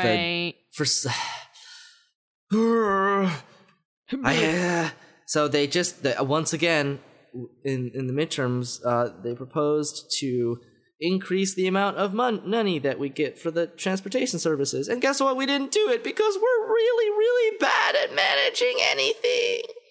If you tell people the taxes will go up, it doesn't matter if the students are doing great. They're just going to say, fuck off. Eee. So I'm pretty upset about that. We've been having more strikes recently. With like some amount of frequency. I apparently this has happened before. And I mean, I'm all for it. Like I'm all for letting people disrupt my daily schedule for it sounds like I'm being like sarcastic or facetious. I'm really not, like, yeah, I'm completely okay with that happening. It's just that, man, it just feels like the college is not listening, and that's such a bummer. Yeah. Luckily my professor, we had a strike on Wednesday, and luckily my professor is like understanding enough to be like, well, we're just not gonna have class that day because, you know, I'm not gonna cross a picket line. It's like, good, because I won't either. Yeah. And yeah, that's like the least I can do, honestly, because like God knows my schedule is ridiculous. But yeah, so it takes like an hour and 20 minutes round trip usually, which doesn't even account for the time that I have to spend on campus waiting for a bus that isn't so full that they physically cannot fit more people on it, which has happened to me. I've literally stood at a bus stop waiting for upwards of 30 minutes waiting for a bus that has room in it. Like I once had 3 or 4 buses pass by me, and just they're just so full that they don't even stop for you. They just keep driving because they're so full. Exactly. Because like, I mean, people just there's just not enough buses to accommodate the amount of students that there are, which is just a huge bummer. And I wish it wasn't that way, but it is. Mm-hmm. And also, you know, our campus is at the top of a mountain, so it takes so long to get up there, Renu. Yeah, I know. But yeah, other than that, I'll live, honestly, because like it just means that I have more time to listen to podcasts. And we have, or at the very least, if I only have 2 classes, like my workload will be easier, even if it's just a little bit. So, right. Yeah, that's what I'm looking at right now. It looks like it'll be fine, and then I'll probably graduate, and then that'll be it. I'll be released into the world as some kind of fish. You could be, as some people might say, like a shark, or perhaps a mammal of whale descent. Yeah, I'll just freed into the ocean. Yeah. Freed into the ocean. Yeah. But yeah, I don't know. I feel like it'll be fine. I mean, we're gonna like, I swear, 2 or 3 episodes from now, you're gonna hear it just like the, I'm dying. I can't wait for you to hear it, but you can find me on all the places. You can find me all the places at Literal Soup. If I'm on a place, it's there. Yay. I'm really not doing anything more exciting than that, huh? Like, it's just really not. Like, we have some stuff in the pipeline, and that'll get announced at some point. Yeah. Yeah. Don't worry. We're working hard for your entertainment. Yeah. Yeah. Yeah. Okay. Our opening is by Scotty Network, and our ending is by Takuma Okada. They're really cool. Check them out. I love them. They're great. Yeah. And find you can find our Twitter. Yeah. At Absolute Cast. We don't always post pictures of lady thighs in thigh highs or whatever. That's not what our... Even though our podcast is named that, that's not what we post about. Yeah. Soup just posts his thoughts on there a lot. Yeah. You know. Post my thoughts. But we also put our updates on there, so yeah. Updates and stuff. I don't know. Oh, you should definitely watch the video versions. We have the new opening. Renu has worked tirelessly to present us. I had a month where I was absent because I was working on that, and then now we're here and it's done. And it's absolutely beautiful and wonderful. And it's so good, Renu. It's so good. I already want to, like, redo it. Oh, my God, Renu. Renu, please. Leave some time for yourself, please. I know. I'm not going to. It's going to be up there for probably... We'll probably have to, like, have that just be our intro for, like, a year until, like, I actually have time to update it or something. But, yeah. Okay. Lots of other things to work on in the meantime. And yeah, we are Majima Construction Company. how does that go again? How does that go again, Renu? You do it. But it goes like Majima. I don't remember the actual words. I gave you the link. Now I have to pull it up because it's in Japanese. Oh, and am I supposed to memorize it? Yeah, you're supposed to memorize it. You're more fluent than me. I thought we were gonna do this together. No, you're supposed to play it, and it's gonna be all inspirational, and that's what it's going to be. I played it last time. Yeah, you have to play it again. I can't play it every time. Our end is gonna be like 8 miles long. Oh, but it's so good. No, you don't play the whole thing. Just play the end of it. Just play the end of it. Oh. Yeah, because it says "Sore ga warera Goro Majima Kenzetsu." There. Okay, you did it. I did it out of tune just for you. I mean, okay. sure, we'll look into this again and come back to you next week. Yeah. And hopefully one of us will have remembered to memorize this. No. Anyway, we're Majima Construction Company. That's us. Majima Construction Territory. Yeah. Territory? Yeah. Absolute territory, but Majima Construction. He owns us. He owns us. Majima Territory. Absolute Majima. I hope wherever Goro Majima is, he's having a great day. I mean, he did wear, like, fishnet stockings at one point, so he has some absolute territory going on. I was gonna say, I feel like if any character in the Yakuza series is going to, it's gonna be Goro. Okay, we're done. Okay, we're done.